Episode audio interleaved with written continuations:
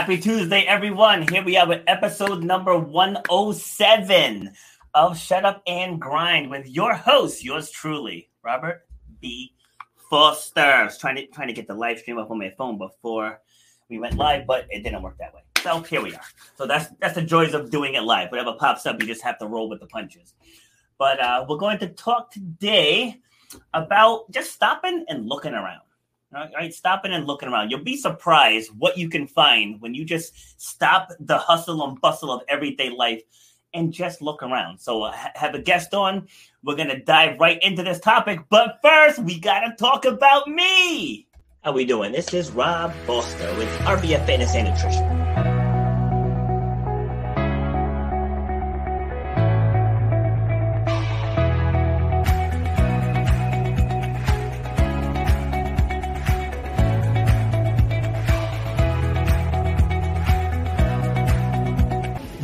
Know the value that you bring to the marketplace.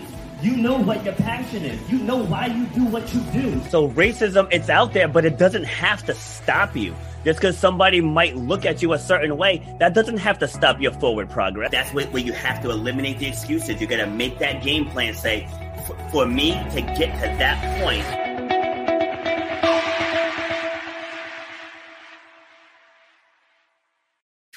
All right. So who would have thought? I started this a year ago in March when they shut shut my gym down, and so this is episode 107, being heard in 22 different countries, and I'm gonna be on a a, uh, focus group panel on a national television show taping this Thursday.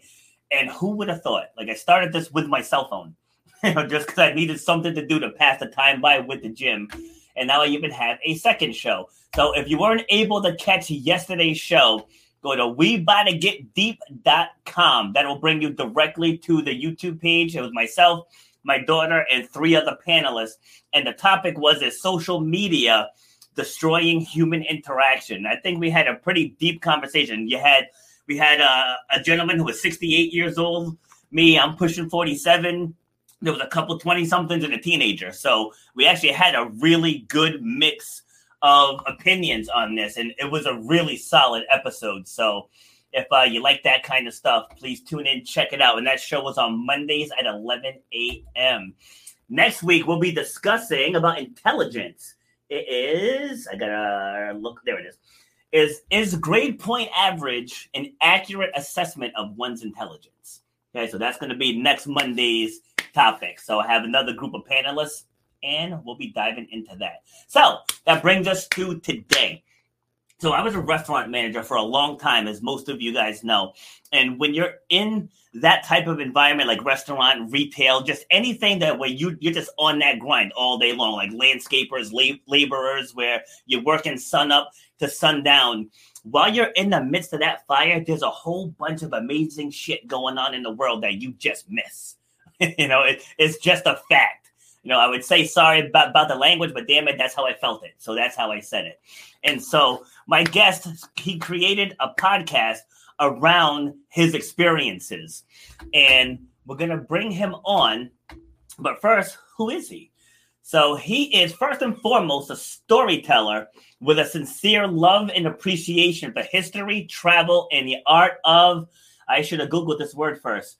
Uh, raconteurship. Okay, so he, you're gonna have to explain to us what that is because I don't know what that means. He is now honored to return to Texas for the first season of Vanishing Postcards, an ambitious project that represents a synthesis of these passions through the form of audio essay. And welcome to the show to explain what all that means, Evan Stern. Hi, Robert. Thank you so much for having me. It's a pleasure to be here. My pleasure. Thanks for taking the time to come and share your your story and experiences with us. Appreciate it. Indeed. So yes. So uh, so so I'm talking today from uh, New York City. So in case you hear some sirens in the background or whatever, that's just kind of the way of things up here. I've I've yeah. lived in New York for a very long time, but uh, I am one of a proud few as well who can claim to be from the beautiful city of uh, Austin, Texas. So I am bicultural. I am a Texas New Yorker. So I like to think that I uh, I straddle the the best of both worlds. But the um, the reason for my move up here to New York was pretty simple. Um, I, I'm an actor growing up, I always knew that I wanted to pursue a career in performance, and it seemed like New York was going to be the place to go for that. So I came up here for school, um, and um, I I kind of stayed here in the city, um, and. Um, so you were asking what uh, raconteurship uh, is just a mm-hmm. second ago. So if you've yes. ever heard, you know, the expression a raconteur, that's a storyteller. It's someone who okay you know, just kind of likes to tell tell stories. There's nothing fancy about it. You know, a, a, great raconteur can be someone at a bar at a pub. Um, you know, it can be someone who gives a good toast um, at a wedding.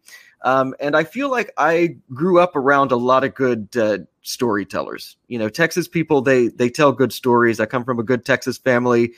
A little bit of Irish blood in there too. You throw in some alcohol in the mix, and you know people just start kind of cutting loose. So it was something that I grew up around.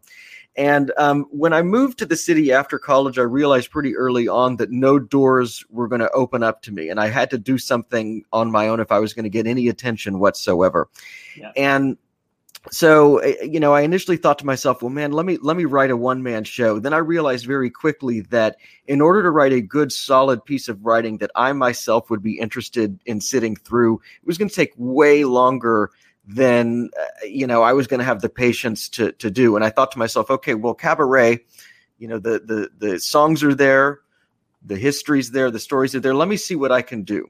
Um, and um, you know, you, you uh, uh cabaret. That's another word. You, you say that to people a lot of times. They don't know what it means. I think mm-hmm. it's problematic that a lot of strip clubs like call themselves cabarets as well. Oh, yeah. So basically, you know, like a cabaret show um, it's an evening of songs and stories. And so I put together a show that focused on the songs of World War II. And I basically told the story of World War II um, through the popular songs of the day, incorporated with some research letters, personal memory stories of my grandparents.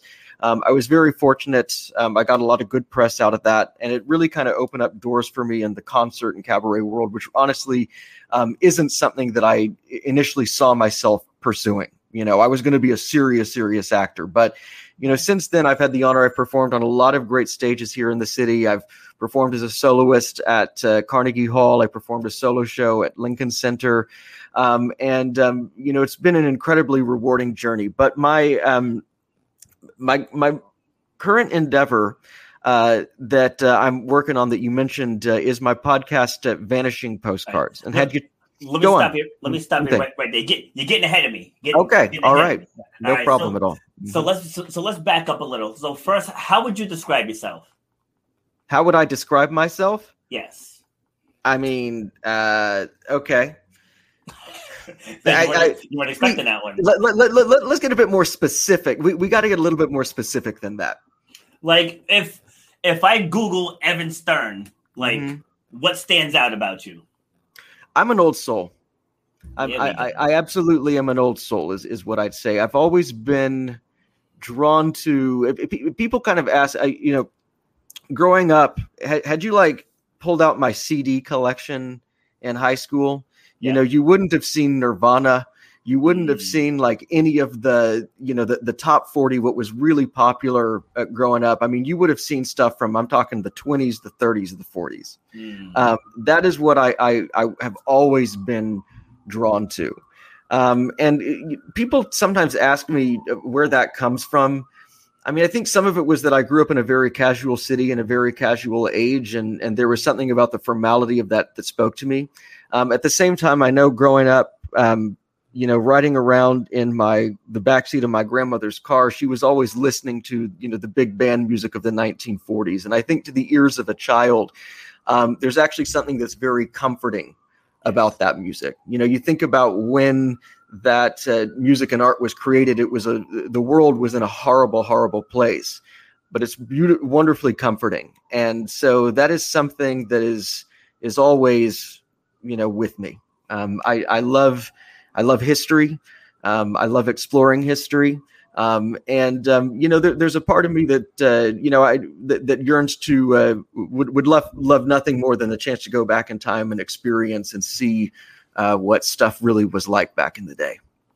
I've, I've always said that too. I tell my kids that all, all the time that like if you, you could go to any place in time, where would it be? And I was like the very beginning. It's like that. That's what I want to say. I want to see the very, very beginning. see exactly how we got here and why. You know. Mm-hmm. So, so, so what? What jump started your love of history? Like, is it something just from a child, or just going through through school? Did it grow on you? Just like where did it come from? Yeah, I mean, it was just as as I said. I mean, I don't know if I can pinpoint. I, I don't think that there was like a moment that I remember discovering history. Mm-hmm. Um, I just remember there's uh, there is something you know that's just uh, you know it, it, it, captures your a child's imagination you know when you're a kid you love to to play play pretend you know yeah. who what, what american kid hasn't played cowboys and indians yeah. or, or something something like true. that yeah and uh, you know that's just really something that stuck with me for for my whole life you know my dad is is something of an amateur historian. I mean he's he's much more into it from like the you know a very kind of scholarly perspective. Mm. um i'm not i'm not as interested in that you know it, it's like yeah. there there are people who are really drawn to you know talking about historical events and the political figures of the days. Uh, what i'm into is cultural history. Yes you know that's that's the kind of history that speaks to me and i'm drawn to that i want to learn the most about. I want to know what people were eating drinking listening to dancing to talking about. That that's what's that's what's always you know i've always been drawn to. Yeah i agree with that 100% like i'm fascinated how other other cultures live, people from other cultures, just how they live, you know, even the foods they eat, the music they, they listen to, and even doing this podcast, I've had people on from all over the world. And everyone has like the same theme. You know, like everyone wants to be happy, everybody wants to be successful. Like no matter where you live, I had people Australia, India, Thailand, Mexico, Canada. You know, they all they all say say the same thing. But but the thing that that fascinates me about history, when my son, I believe he was in eighth grade, my oldest son, and they needed a chaperone for a field trip to a, a, local local museum in Providence, and so I had the time. So I was like, you know what, I'll go. Like, like I have five kids, so to be around a whole bunch of other kids is not always my cup of tea. Cause I'm around kids all the time, right? So it's like my kids are older now, but back then they were still really little, hmm. you know, and they were quite the handful. But going into this museum, I was blown away by the works of art that were done before modern day power tools. So I'm talking this like, like this 18th century bathtub that was just so beautifully crafted with like animals and just the fine details. And, and, it was made with a hammer and a chisel. I was like, that's insane. Mm-hmm. No, th- like, do you like stuff like that as well? Oh, absolutely. Absolutely. But I mean, interestingly enough, though, I mean, I don't know how often the museum experience really speaks to me.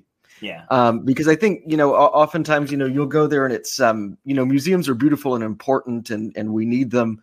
Yeah. Um, but um, you know, often it, it isn't. I, I kind of get more out of seeing like a theatrical production of an old play mm. maybe than going to see like objects that are on display yeah. um, at, at a museum because I think that there can be kind of a there is so, something of a level of distance between you know the, the patron and the art in in those yeah. circumstances mm. um so you know I, I, love the sensory experience of of a concert you know nice. concert of old music uh you know old plays that that's kind of what uh, that, that's the kind of work that i respond to the most i think yeah.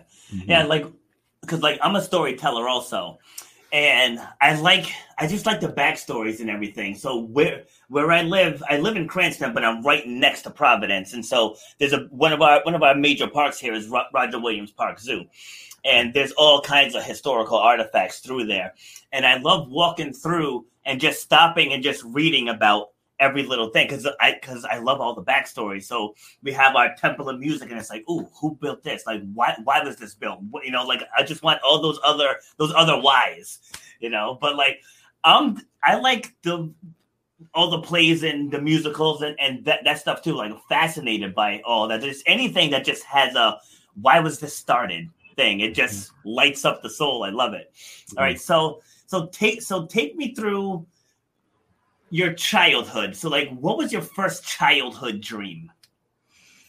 My first childhood dream. Hmm. I honestly don't know if I can. Uh, I don't know. I don't know if I can remember, but I, I will say that I I was a born performer. Absolutely, okay. I was such an extroverted child. I you know I wanted to be you know the center of attention you know less so today but when you know we're talking like you know three four year old me i was a total showboat to the point that my dad actually built a, a platform in the nice. backyard that i could use as a stage as a place to direct all of my energy yeah. um, and he, you know they'll tell you i was i was a good kid you know it wasn't like i was hyperactive or anything but it was yeah. just like i needed a place to put that energy so so my mm. dad did that for me and um, so you know, getting in front of people that was that that was an early dream of mine. Definitely. I mean, Love it. you know. It's it, it's funny too. I'd say out of all the people I've had on this show, I I'd say probably sixty percent of them, when I ask that question, is some like singer, actor, performer.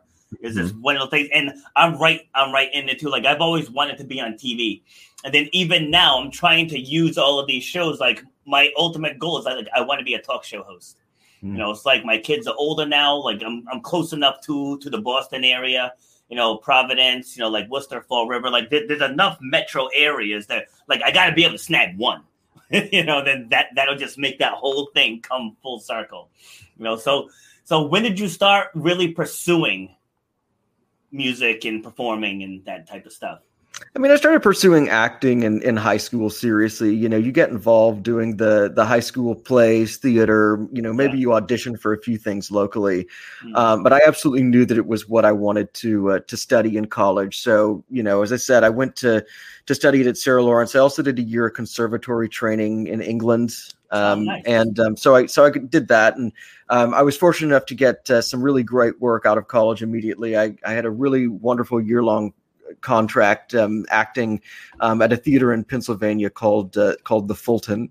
Um, and um, you know, since then it's continued. I mean, I've done regional work. You know, I've done a number of readings here in the cities, and as and as I said, um, concerts and and and whatnot um, over the years.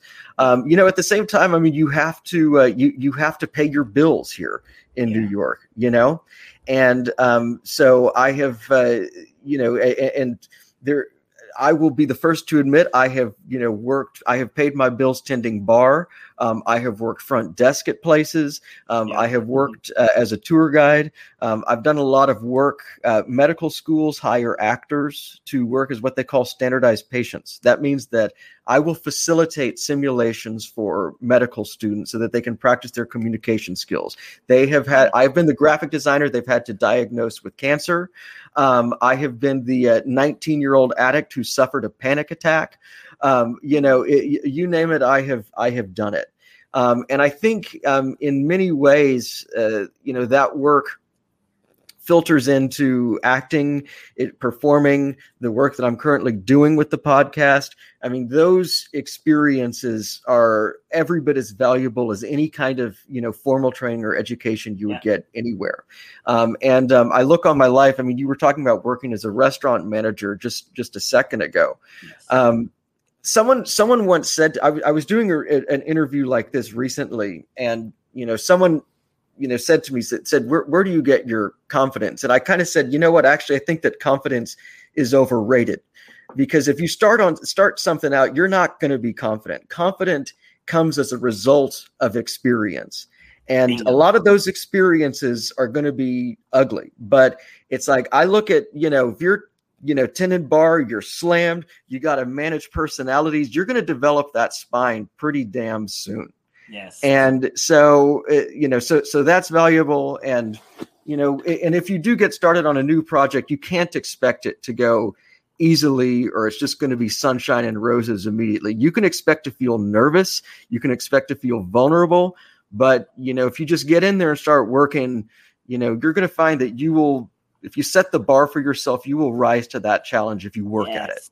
Mm-hmm. Yes, it's so funny you say that because just in, in my gym i set up when when i set up stations like i set up these circuits to where it's really hard to finish before the class ends and for a while there people people like you know rob you know this is really killing my confidence I'm like, don't let it kill your confidence. Let it fuel your effort. You know, if you let it fuel your effort, you'll get through it. Said if I set it up and then you're done with 10 minutes to spare, now you know you didn't give your all. Said I make it so you have to give it everything. And then so now when when they finish, they're like, Yes, I did it. I was like, see? I was like, see, I was like, I didn't make it easier. I made you better. Well, you made you better, you know, because I never take credit for their for, for their successes. You know, so it's like I just set the task. It's up to you to rise to the challenge. So I agree with that point hundred percent.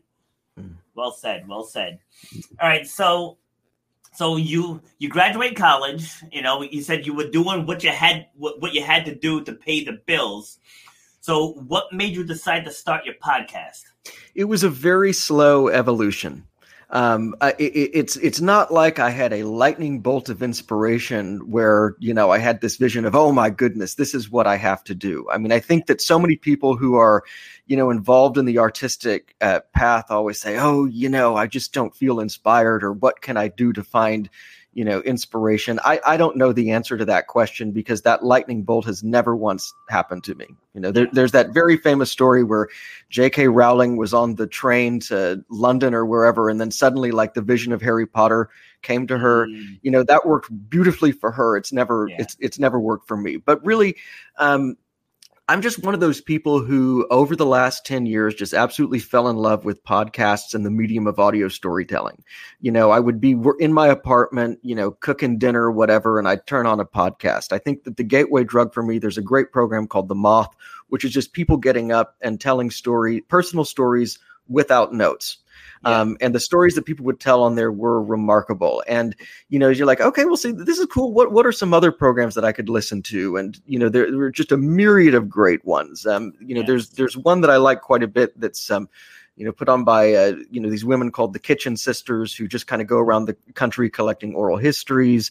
Um, there's a great one about classic Hollywood called "You Must Remember This." There's one uh, about the history of uh, country music called "Cocaine and Rhinestones." And um, mm-hmm. around this time it was you know the youtube algorithm kept suggesting like these uh, travel vlogger videos. And i would watch them and i would never really see the way that i like to travel represented in them. Um, certainly not the case with all of them but with so many right now, I think it's much less about the place as it is, oh, you know, look at me and how cute I am in this place. Yes. And, um, you know, my being immersed in the gig economy for a while, I had I've kind of organized my life so that I can get out of New York January, February when it's cold and uh, to escape the winter. And I had this idea. I thought to myself, you know, you know, I love Mexico. I grew up traveling all over Mexico, and I thought, wouldn't it be cool to put together a a podcast um, that's a musical travelogue of Mexico. I would use music as a portal to exploring the cultural regional histories of Mexico. And um, back in January of 2019, I went down to Mexico. I went so far as to attempt uh, a pilot episode of this series. And it's one thing to be writing in a vacuum where you were thinking to yourself, man, this is just going to be the best thing ever. This is going to be amazing. And you work on it for months and then you sit down and you listen to what you've created and you think, oh man, I have missed the mark so terribly. Um, it was a perfect lesson in show don't tell. You know, I was talking all about the city of Merida, talked about its history, but you didn't feel it. You didn't feel like you were there. And um, I discovered too that you know, I, I, am a proficient Spanish speaker, not exactly fluent. I'm, but so it's challenging to establish the level of rapport with people where they start cutting loose and telling the good stories, like what we're doing now. But in addition to that, the human voice has such great color shade and nuance to it that if you have an actor come in to dub over someone in English, you're going to lose all of that. And I realized that I needed to learn more about audio production, audio storytelling before taking on something as ambitious as that. And I thought to myself, well, you know what? If there's one thing I know, Texas people love to talk and they mm-hmm. tell great stories. So, you know, it, it's not as exotic as Mexico, but it's warm in Texas January, February too. So, in January of 2020, I went bound to, down to Texas to see what I could do. Um, you know, I really. It, it wasn't like I had this broad, incredible vision for a series at that point. I was really mainly just interested in lear- learning more about audio production. And so I went down there to collect some oral histories. Basically, I walked into a bar with a microphone and started talking to people. I had two hmm. ideas for for stories. but I got into the groove with it pretty quickly. Um, and it, it, it, you know, when you feel in alignment with something, you just kind of know it. Yes. And um, the it, it, pretty quickly evolved into Vanishing Postcards. And the reason I've titled this series Vanishing Postcards is because when you listen to it, each episode is basically a snapshot of a different place. Uh, what is that? That's a postcard. And if there is a through line that all of these places have in common, it's that you don't know how much longer they're going to be around. They're mm. um, all representative of broader culture, cultural histories and fading traditions. Um, and um, in many ways, it, it is very much a 180 from a lot of my work. But as I said, all of that work absolutely prepared me for this moment. And when I look at um, everything that I've done, um, I feel like I can say that this probably is the best work that, that I have done. And I can tell because when you're talking about it, like you, you light right up. So it's like I can tell that you're very passionate about this. Mm-hmm. Thank you. My pleasure. All right. So, what type of stories do you look to tell as you as you travel to each area? Like, do you try to highlight a certain thing, or do, is it just whatever stands out to you? That's what what you go for. Well, each episode really kind of informs the the other. Um, you know, Texas, is, and and something that I would like to say too is that um, when I look at the analytics for the show, most of the people listening to this series actually are from outside of Texas uh, because. I feel that these issues um, that are explored in the show are absolutely universal. Change happens everywhere. Yeah. Um, we live in a real fast-paced world. Things are changing incredibly quickly. Especially um, now. Especially now, emerging from the pandemic, there are a lot of places that that didn't survive or make it. So. Um, you know the issues explored in Texas. The same thing is happening in New York City, California, London, Morocco, Mexico, wherever you go.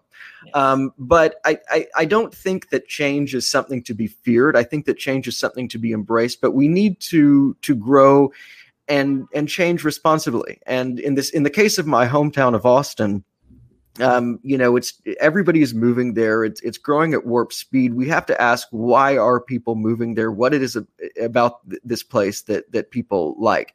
Um, if I was still living there, I'd be complaining nonstop about how much it's changed. You know, the traffic's mm-hmm. bad, the cost of living is bad, this, that, and the other. Um, mm-hmm. living away from it gives me perspective, and I can still appreciate what is there. And um, you know, it doesn't matter where you are. Anytime like an old you know business that has generations of history attached to it closes you will have all of these people come out of the woodwork going oh my gosh this is the worst yep. thing ever. But my question always is well when was the last time you actually went there? You know small businesses have to make money and are you aware of how much work is involved with that? And so the stories that I'm after, I mean, I'm I'm really looking for people who are these custodians and stewards who are out there who are you know, it, whether it's a bar, a dance hall, a, a barbecue restaurant, a country mm. store, um, you know, people who are, you know, keeping these places going in the face of a rapidly changing, homogenizing world. Um, and it's about learning about uh, their histories, um, the, the struggles that they face, and, you know, just the the incredible stories that have happened um, within these places, what they represent, what what's good about these these places. Um, and as I said, you know, each episode really informs the other. You know, I, I did an episode on a dive bar, um, then I did a mm. place on a on a dance hall. I thought, okay, well, what's the difference between a dance hall and a honky tonk? And okay, you know, maybe you know, I, I really need to. Uh, I, I traveled about fifteen hundred miles worth of Texas, and I'm like, okay, you know, what region haven't I showcased? Okay, you know, I need to go down to the border. You know, people here hear about the border so much in the news nowadays, but what is always missed is the beautiful, incredible culture. Um, and the people who actually live down there. You know, let's let's go down there and celebrate and, and take a look at this. And you know, maybe we need something funny right now. Um, you know, maybe we need something serious. Um, and and that's really kind of how the series evolved. Um, and um, this first season, um, I have uh, 15 episodes in the can and um, you know, and and and I just look forward to uh, to continuing to grow. And um, you know, the the goal is absolutely to have future seasons and expand the map beyond Texas. I, I love that concept because I think of Rhode Island, you know, or, or or just anywhere anyone lives. Like some a lot of the natural history, the natural beauty, you kind of take it for granted because you live here you know. And so there, there was once with my now ex, I had said to her, you know, was that we've been to Orlando, like we I just named all the places that we've been. I was like, let's take let's take an overnight trip to Providence. and she's like, we live in Providence at the time. I said, exactly. I said, and I know nothing about the city I live in. Nothing. So, you know, we wanted to just like go on the tours, like the guided tours, and just learn about the historical buildings. And and the, I learned so much about the place where I live. That's amazing. And Providence, you know, I've I've never spent any time in Providence, but I know you have the Portuguese there. Um, I know there's you know incredible history uh, attached to the place, and yes. and I think that's something really important that you bring up. Is I mean, so often you know we were talking about the museums earlier. I mean, so yeah. often when we talk about culture, I mean, we think about palaces of civilization like the mm. Met and the Louvre and the British Museum and whatnot, yes. but culture is not culture is everywhere. Beyond that oftentimes some of the best most beautiful incredible culture can be found in places that are completely overlooked that you're not going to see on Instagram that you're not going to read about in glossy magazines. And that is really so much of what this series is about um, is showcasing just that. And in, in, addition to which something that i think is incredibly important um, is is we live in a horribly you know polarized divided age and the, yeah. the, divisions that we're wrestling with in this country in terms of politics and race are completely unsustainable i don't believe that anything that we have gone through over the last you know six well decades upon decades should be normalized not at mm-hmm. all yeah. but i do believe that culture right now is one of the few areas of agreement you know culture can allow for shared experiences. Yes. And I think it is so important to shine a light on things that have the power to unite and bring us together. And I think that culture absolutely has the power to do that. I know. I think back to like the pre internet days, like back when everybody's opinion and everybody's drama wasn't right at your fingertips. That things were things were just so much better than. It's like it like are there always going to be some type of tension? Yeah because there's jerks in every culture every walk of life you know? So things are never going to completely go away. But i think things are a lot better than what is led on. Like i traveled throughout the um, pandemic. I've been to florida a few times. I went to north carolina ten- tennessee new york pennsylvania you know vermont new hampshire. And like in everywhere i go like people are just friendly and happy but then you turn on the TV and it's like this is happening, that's happening. You know, so so I think people are getting a warped sense of what is actually happening. You know, as the politicians are fight fighting each other and pitting us against each other so they can stay in power. But I think when you look beyond the nonsense, like I've I've never gone anywhere and felt like, oh my god, the white supremacists are coming to get me. You know what I mean? It's like everywhere I go, I'm met with with smiles and hi, how are you? You know what I mean? Treated with the utmost respect anywhere I go. Pretty much, pretty much. So, you know, so I like I like what you're doing and highlighting the good, highlighting the positive, and showing, you know, and and sharing that cultural differences don't have to be a bad thing. Mm-hmm. you know, not at all. So I love that. Mm-hmm. No, there there there is power in in diversity. Absolutely. You know, that's the the United States. I uh, you know I, I love uh, Fran Lebowitz, who's you know a total hard nosed. You know, she's she's as New York as it comes. But yeah. um, I saw an interview with her once, and um, you know she said you cannot ruin American culture because the United States isn't a culture; it's an idea. And um, I think that's that that you know American culture is always evolving, and um, I think that that is precisely what is kind of good and beautiful about uh, American culture. Well, what what I think what I think gets lost is that American culture means that you can be whoever it is you want to be. It, it, you know, like if you go like with our people now, like our country is so free that you can just turn your back on the flag at a nationally televised sporting event if you were in Saudi Arabia and you did that, you would get locked up. Mm-hmm. you know, so so people don't understand the freedoms that we have here to be what you want. Like if you want to practice Muslim, go ahead. If you want to be gay, go ahead. If you want to be a man and become a woman, go ahead. You know, you want to interracially date, go ahead. Like we can do it all here. But yet there's just that group of people that want to find the negatives. Mm-hmm. You know, and so I'm just glad that you know I'm one as well, where I always talk about the positives. Like like I said in my intro, yeah, racism's out there that doesn't have to stop anything. You know, I'm almost 47 year, years old. There, there isn't a white supremacist that stopped me from doing anything in my life. So that's my message when I'm talking to groups and especially to teenagers. You know, it's, it's like, yeah, you're going to encounter some mountains, you know, tighten up your boots and go climb it. Mm-hmm. so, amen. Right. So, what was your first ep- episode? So, my first episode, I did um, you know, it was uh, January of 2020.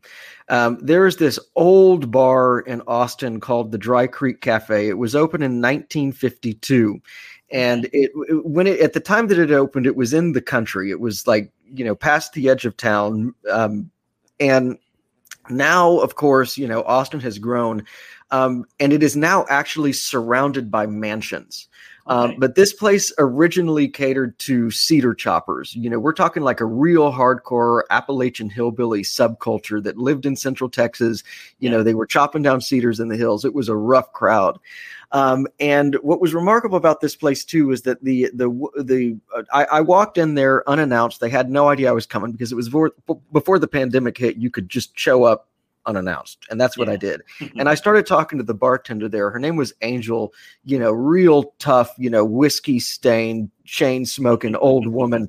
Um, and the place opened in 1952. She was only the third bartender to ever work there. Wow. And so, you know, I, I talked to her. Um, I talked to historians about the Cedar Choppers. I talked to a man who wrote a, a song about the the bar.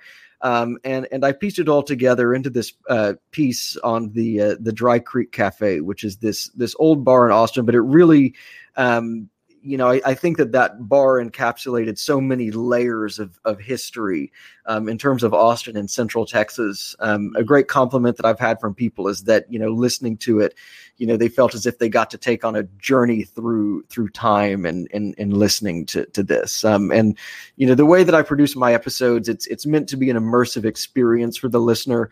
Um, I might talk to someone for like an hour out of that conversation maybe i'll use you know three minutes it's kind of about mining the the nuggets and then piecing it yes. all together um, as a cohesive, cohesive whole and um, something that i'm very grateful for is um, you know, within about three or four months of of talking and recording Angel, um, very sadly she she died. Um, and so this piece has proven to be a really wonderful record for the regulars, those those who know and love this bar. Um, and I'm I'm very grateful to have her memory preserved um, for that reason.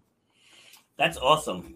That's absolutely awesome. When so I had a 5,000 square foot facility like my first standalone gym.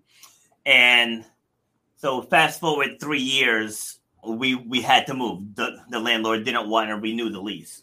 And that was like home because before I was just renting space from other places. And so as we're tearing everything down, I had posted in our private Facebook group, I was like, you know, list your favorite memory from the past three years. And the responses that I got completely blew me away. You know, like like I was saying earlier about the state you live in, you kind of take it for granted. Like the impact at the time, I had myself and I had seven other trainers, and just the the comments people were saying, you know, it like brought tears to my eyes. I was like, oh my lord, it's like, it's like you don't really understand the impact that you have on people's lives you know? And so just like listening li- listening to that story is like you you probably got some serious nuggets from that bartender that was there for so long. Well it was funny because um getting her to talk took every ounce of charm i could possibly muster. I mean she was totally skeptical and reticent. Once mm. she found out i was okay to let her cuss yeah, and swear okay. she let the f-bombs fly opened right up and we had a great great time You know? That's awesome. I love it. I love it. So, what was your favorite episode so far? You know, it's it's it's really hard to say because I mean, I think that all of the you know all of them are so special. I mean, I met so many remarkable people for so many reasons. Um, one that was particularly meaningful for me, um, as I referenced earlier, I knew that I wanted to do a piece on border culture. Um, and, uh, you know, one of the great Texas art forms uh, is conjunto music. Basically, what that was is, you know, back in the early 20th century, you know, the Mexican laborers heard the the polkas um, and the accordions that were brought to Texas by the Germans and the Czechs. And what they did is they took that music and they, you know, took their Spanish lyrics and their language and they created like this whole new genre of, of, of music that really kind of transcends borders. And um, I, I, knew I wanted to do a piece on this, and I had read that there was this um, museum that had been built um, in this small town called San Benito, which is about 18 miles north of the border, deep South Texas, um, the Texas Conjunto Music Hall of Fame. And so, you know, I did some digging around and I sent a, a Facebook message to, uh, you know, whom I thought was Ray Avila, who was the, you know, owner, the, the man who built the museum. It was his vision. Okay. Um, and a few days later, I received a phone call um, from his son. And he said, Well, listen, my dad died seven months ago. But if you're interested in doing a, a piece, you know, we would certainly be happy to to have you.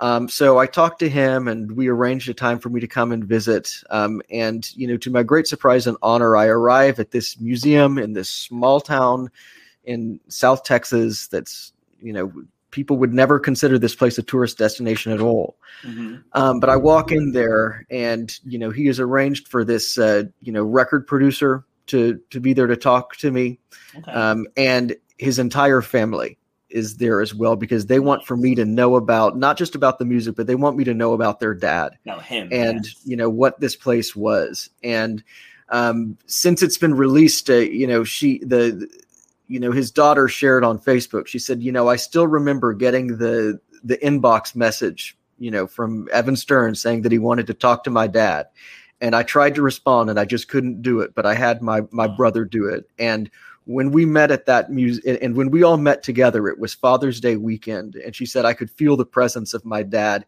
in the room, and it was a magical day. And she said, I just know that you know, with this episode, with people learning about my dad, learning about this music, that he's smiling in heaven and that he's yes. smiling down on all of this. And I can feel his presence when I listen to this.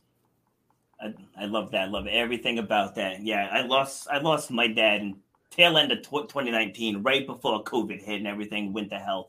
So mm. he he actually passed at a, at a good time. So like we, mm. I mean, I can't speak for the rest of the family, but like I feel feel good about it, like because he had he had a good ending. Yeah, you know, versus what people were, were going through all of last year. Mm. But but I keep t- telling people, you know, that's how you keep the memories alive you know, it's like he's he's just not here in body. Mm-hmm. You know, so like every time we gather at my parents' house, we always take turns just saying dadisms. Oh, dad would have said this. Oh, I can hear grandpa's voice right now. Or, you know, it's like it's and it just it just makes you feel good that you really do feel that presence. Mm. You know, it's like you sit there and you think of a memory, and then you can hear that person's voice. So for that family, going through that with you was definitely most likely therapeutic for them as well. Mm-hmm. You know, so so when you do stuff that's just bigger than yourself, mm-hmm. that's that's when it's amazing. Because I love helping people have those breakthroughs. Because like it's not about me. You know, it's, it's like when, when they have that moment to where their face lights up, and it's like that's why I do what I do, right there. And it's true, and and it's as I said. I mean, in all of these places, I mean, I want the emphasis on the places and the people. You know, yes, I narrate, yes, I write, yes, I put it all together. But if I find myself expressing too much in the way of opinion or in yeah. the way of judgment, I know I'm I, I'm on the wrong track. You know, yeah. I know immediately that I'm making a mistake because it's not about me; it's about the place, people, and the places I'm talking about. Yes, yeah. Like I, I've watched some some podcasts where, you know, you know, and I'm not knocking how anybody runs their podcast; it's their podcast. So, but but I'm but but I'm also allowed to have my opinion about their podcast. so, right, but but it's just like they would like always go out of their way to make to make sure they look good, you know, and it's like I want the emphasis to be on the guest. You know, so like if I say something and if you say something that sounds better than what I said, I agree with you. And it's like, oh, you know what? I never thought of that. Whereas there's some other shows where it's like a like a one up kind of thing. Like this is my show. I will be the star. You know, and it's like you know, swallow your pride. And I want to make it about you. Mm. You know, like I want you to want to promote this when we're done. Mm-hmm. right? So, so, so, if I come off like a jerk, you're gonna be like, screw him.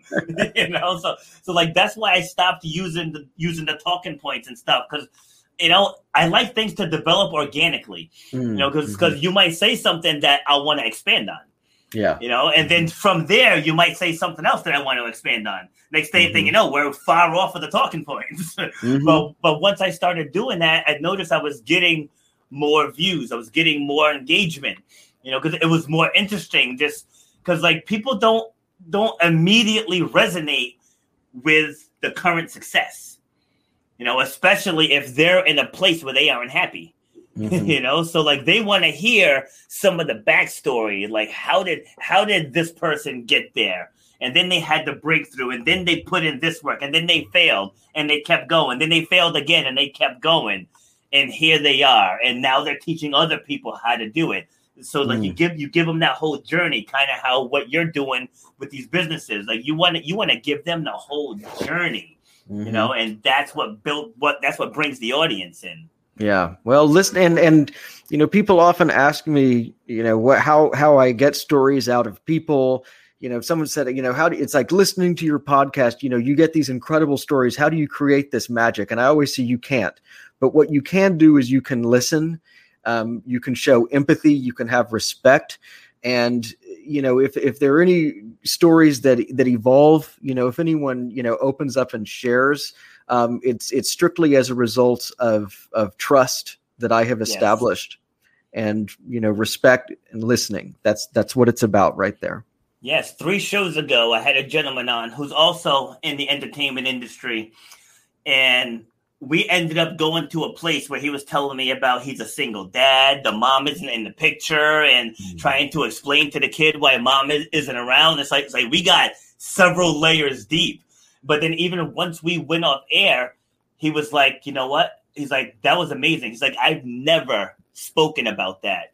Never, because come to find out, I'm in that same boat. Like I'm also a mm-hmm. single parent. My two oldest kids, their mom really wasn't in their life. So it's like, but by him going there, I was like, you now found an ally because he said he felt like he had no one to talk to because usually it's the other way around. Usually it's the dad who's gone. And so I was like, no, I said, I've, de- I've dealt with that with my oldest daughter just yesterday. She unloaded for like two and a half hours on just that whole experience, you know. So, so I told him, I said, see, but by you going there, I was able to let you know I'm there too, and now you have an ally. I said, mm. so if, so if you ever get to that dark place where you need someone to talk to, it's like reach out to me. You know, mm. like that's why it says above us, your true power lies in your story. People only want to talk about the rainbows and the chocolate, but when you talk about the other stuff, that's where you make the connection. Absolutely, absolutely. I'll drink to that. I love it. All right, so so what do you see as, as your next step? So I mean, you're only 15 episodes in. Like, mm-hmm. do, do you have do you have have a goal? You know? So yeah, so I mean, so this episode, so this season, uh, we're about halfway through the season as far as what's released up to this point. Yeah. Um, this season has uh, has 15 episodes, um, but I want to be able to expand the map uh, beyond Texas. Um, you know, I would love uh, for season two. My goal is come September, October. Um, I want to be hitting the road driving from Oklahoma. I, I want to drive Route 66 from Oklahoma okay. to California and uh, collect stories, oral histories along the way, is, is what I see for season two. Uh, my main focus at this juncture uh, is absolutely on growth um, and uh, monetization, uh, all the stuff that that comes with that. Um, initially, this show um, you know, I, I, initially did have a network um, behind me on this show, as is often the case uh, in yeah. the business. Um, those deals fall fall apart, which is you know which is perfectly fine. But um, yeah. you keep going, and and what what I'm doing now is I have released independently, and ultimately I feel like I am learning so much about growth so much about podcasting, so much about the business end that it will ultimately equip me um, even further. Um, but it's a really, I, I, I, can say with confidence that this is a really special product that I believe in. Um, I feel in alignment with it, and I am going to find a way to continue moving forward with it somehow. And so that's that's what the plan is right there. See, and it's like I, I also believe too that you know people people are just meant to meet because it's kind of funny. I'm working with this 24 year old. He's at uh, he, well, he's at college in Florida now. He he's from Colorado. Like I, I helped his mom create create a podcast. She's a clinical psychologist, and she she was just really. It's almost like she's one of those people that's like too smart for her own good. so so I, I had to help her, you know, come down a couple notches, you know, to where to where us lay people are. I was like, you have to speak our language, like, because we're mm-hmm. gonna be the ones listening to your podcast. I said, so if you talking all that doctor jargon, only other doctors are gonna know what you're talking about, right? So anyway, so she referred me, well, referred her son to me because he's kind of introverted, but he's a he's a creative writer, and he's he, like I'm helping him create something similar to what you're doing. Hmm. You know, so so this whole time listening to you, I'm like jotting things down that I can let Brendan know. Sweet, because he because he, he, wants to find like just like weird jobs mm-hmm. and and he wants to like get within the job for a week or 2 mm-hmm. and then write about it. Mm-hmm. You know, so like so like I said, very similar to what you're doing. Just you're you're just more audio audio storytelling, where he wants to be to do uh, written storytelling. Mm-hmm. So. Well, I think it's. I think Brendan has a terrific idea, and I encourage yeah. him to to find a way to to to go out there and and do it. Absolutely. Yeah, yeah, I agree. Like the things that he wants to do, like he wants to go go to like a wax museum mm-hmm. and and get the behind the scenes on how how they make them, how they preserve them, how they dress. Like he just wants all those fine details, and he he wants to write it. I told him, I said that's a brilliant idea. It's brilliant, and what he will find too is that um you know people are. I, I, people often ask me if I encountered resistance to you know me approaching people I, I found that people were so eager to share their stories they were so grateful that someone was taking an interest in yes. their story what they were doing um, he will be amazed at how approachable people are um, yes. and I, I, was also you know I, I can assure you too that in in all of these stories all of the meetings I had, I, I was always way more nervous and apprehensive than any of the people I was speaking with. Yes. You know? Yep. Mm-hmm. See, I help people with the fear of pu- public speaking, and here in my trusty notebook, I wrote down some of the top fears that people have about speaking. And one of them, because you just said it, one of them was my story won't interest others, and my story doesn't matter, and my story's not relevant. you know, so so in doing what you're doing, that person's like, "Holy crap, this guy wants to talk to me." Mm-hmm. You know, it's like if people want to share, you know, they hold back because they think people don't care. So, like, mm-hmm. you're actually unlocking something within them that makes them want to share. That's what I was trying to explain to Brendan, you know, because he, he, he's an introvert. So, you know, he's like, you know, well, what if they don't want to? What if they this? What if they that? I'm like, you guys, like, people can't wait to talk about themselves. you know, they just they're just afraid that no one wants to hear. you know, so if you go up showing that you want to hear, people people would love to open up to you. Totally. And and, and i can tell him that people are listening to this show. They mm-hmm. they absolutely are. And and it's continuing to grow. Um and and i'm not talking to celebrities. Yeah. you know it, it, it, the people i'm talking to are you know it's it, and yes absolutely. He's got a role with this. I, I am on board. He's he, i'd read his i'd read his work absolutely Awesome. Yeah. See, I'm gonna make sure try to clip this part out and send it to him. Mm-hmm. Be like, dudes, I like see, like this is someone else who's in this space that's telling you to go for it. Mm-hmm. you know, because he's he's apprehensive. Like he's he's putting steps into it, but he's still a little apprehensive. But but I think once he gets his first yes, it'll it'll skyrocket his his confidence because Totally. we all we all de- deal with it. You know, being like we touched on it earlier. Like anytime you take a stance on anything, there's going to be backlash. It doesn't it doesn't matter what it is. I can say I love Joe Biden. There's going to be a whole slew of people that shred me. I can say I love Donald Trump. There's going to be a slew of people who shred me. It, it's just the nature of the beast, right? It doesn't Mhm. matter what it is. And so I so when I started my other show, I was apprehensive of it. Now I have no problems with pu- public speaking. I have thick skin. I just have low tolerance for nonsense. And so, but I feel like there are tough topics out there that ends up getting diluted because people start infighting. Mhm. And then next thing you know, you're not talking about the topic anymore. Mhm. And so I was like, like I want to start a show about these tough topics where we can have rational discussions.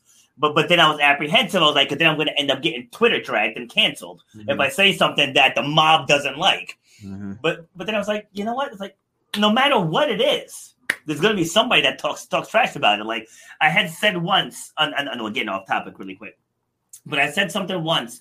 It was on, on a thread about systemic racism Mhm. right? This this was my exact quote.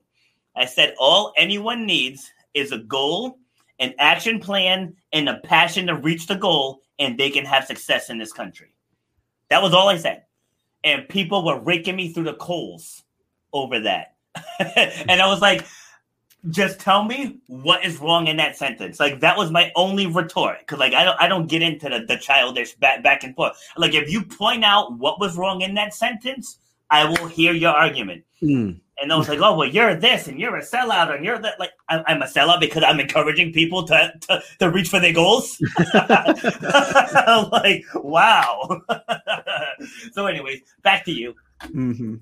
All right. So here at your website, so this this will take you directly to the to the podcast. So yeah, so I mean, basically, that uh, this website it, it shows you all the places where you can subscribe. I mean, you're listening to a podcast right now, so I'm quite confident that wherever you're listening to, you can find Vanishing Postcards, and I, I would be most honored if you would consider giving it a listen and a, and a subscribe. Um, at vanishingpostcards.com, you know, you'll find out a little bit more about me. Um, you know, you can find a episode guide. Um, you know, links to Instagram um, if you want to see companion photos of all of the places that we visit and some kind of more behind the scenes um, in, information. But, you know, again, it's Vanishing Postcards. It's available wherever you get your podcasts. Um, Digital Trends has already named it one of the best podcasts of 2021. Um, Nice. Getting some good press. It's off to a good start. Um, and, um, you know, I'd be honored if you might just consider adding it to your playlist. Love it. All right. Yeah, and um, I'll make sure sure I give give you uh, social media shout outs as well. Sweet. Sweet. I'll, re- I'll return the favor for you, my friend. Awesome. Appreciate it. All right. So give us give us a final word, and then we'll break it down. So, I mean, people have uh, it, it, it, people have often kind of asked me like what my philosophy on life, whatever is. Um, I I was not the one who say this. I hear it said a lot. Some might even say it's a cliche, but I really do believe there is great truth to the statement that luck is the result of preparation meeting opportunity. So um, you know, work work hard. If if if there is something that you want to do, I mean, if if if you're an actor, you know, find out what parts you're right for. Work on those parts on your own. Um, you know, create work for yourself, and then um, just just do your part to facilitate as many relationships as you can, because that is what will create opportunity. And at the end, if you are um, if you're prepared and you have the opportunity and, and you know opportunity happens you're gonna people are gonna say man where did you get this where did you get this luck from? But there's no magic or secret sauce to it. I mean that that's what i advise. Um, and as i said earlier you know uh, you know it, it, it's it's going to be ugly in the beginning. Um, you know you it, no one is ever truly prepared. You know you you can take as as many classes as you want. Um, you're not going to be able to you know magically read a book attend a weekend workshop or listen to a podcast and just magically have confidence. That's not going to happen. But if you get to work um, you're going to be surprised at how much power you actually have and uh, different very very very different um, you know which is but intertwined as well as if if someone ever gives you a job do that job well Yes. know? so simple. just, just so simple so simple. Growing growing up, I'll end on I'll end on this. Like when I was working in the restaurants as a cook, so before I even got into management, like I was constantly, constantly busy, and that was more so from the upbringing of my parents. Like they were like we could never utter the words "I'm bored." so if we ever said I'm bored, we were raking leaves like all weekend. So I'm in the restaurant and in the downtime. So, and this was but before the age of cell phones, so people would just be out talking, and I'm I'm in there working, setting up, you know, getting things getting things ready, and people were always trying to bring down my work ethic. you know, they're, they're, they're, like, Rob, you know, come come come chill with us. I'm like, no, like I'm not. I got stuff to do. You know, I got stuff to do. And so you said it, it's like when luck meets preparation. That's when that's when the magic happens. And I always tell people nothing, nothing great ever happened from confidence. It happened from overcoming fear. Mm-hmm. You know, so you said Absolutely. that earlier, and mm-hmm. and that's that's spot on. Well, it's true. What what act of courage didn't have you know great vulnerability, you know, and and fear mixed in with it? What exactly. act of courage? None. None. Yep. Yep. So true. So true. Awesome. Awesome. Awesome. Um, so we're gonna be signing off in a second. Don't log off yet, though. Okay.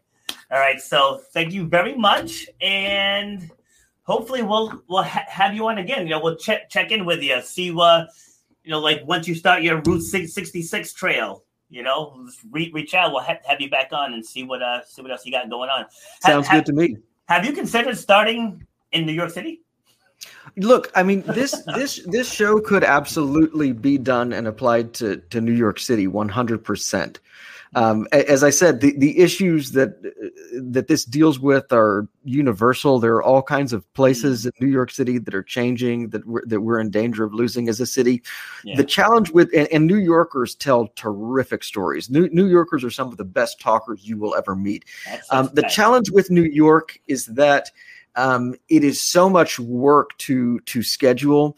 Um, people's personal time in New York is such. I, I, cannot stress what a valuable resource time is. Um, mm. I'm incredibly respectful of people's personal boundaries and whatnot, um, yeah. and it's just much harder to um, you know get people to agree to give up their time here in New York, which is something that I respect a great deal. Um, so you know, New York could certainly be done. Um, but there are some challenges. At the same time, um, New York is so heavily covered in the media landscape. I mean, how many TV shows, movies, whatnot, all take place in New York? Um, and so, you know, New York State, I feel like New York State gets forgotten. Oh, it does absolutely. You know, you know? so no, yeah. There's there, there's uh, the, the the the options are are endless. No no places awesome. no places off the table. So never say never that's a good prob- problem to have. Mm-hmm. All right, sir. Thank you very, very much. Have yourself a great day. My great pleasure, Robert. Thank you for having me. All right, take care. Again, don't log off though. All right, so that was Evan, and so I'm going to end off with a quote from Ferris Bueller's Day Off. You know, life moves pretty fast. If you don't stop and look around every once in a while, you could miss it. All right, have yourselves a great day. You've been listening to Shut Up and Grind. We hope you've gotten some useful and practical information from this show. Robert has over 20 years experience pouring his knowledge and expertise at many events in the service and fitness industry, as well as secondary schools and universities. He has a true passion for helping others break through the barriers that are holding them back. To book Robert B. Foster to speak or to reach out, go to robertbfoster.com slash speaks on Instagram at robert underscore b underscore foster on Twitter at RBF underscore fitness, and on Facebook at Robert B. Foster. Till next time, shut up and grind.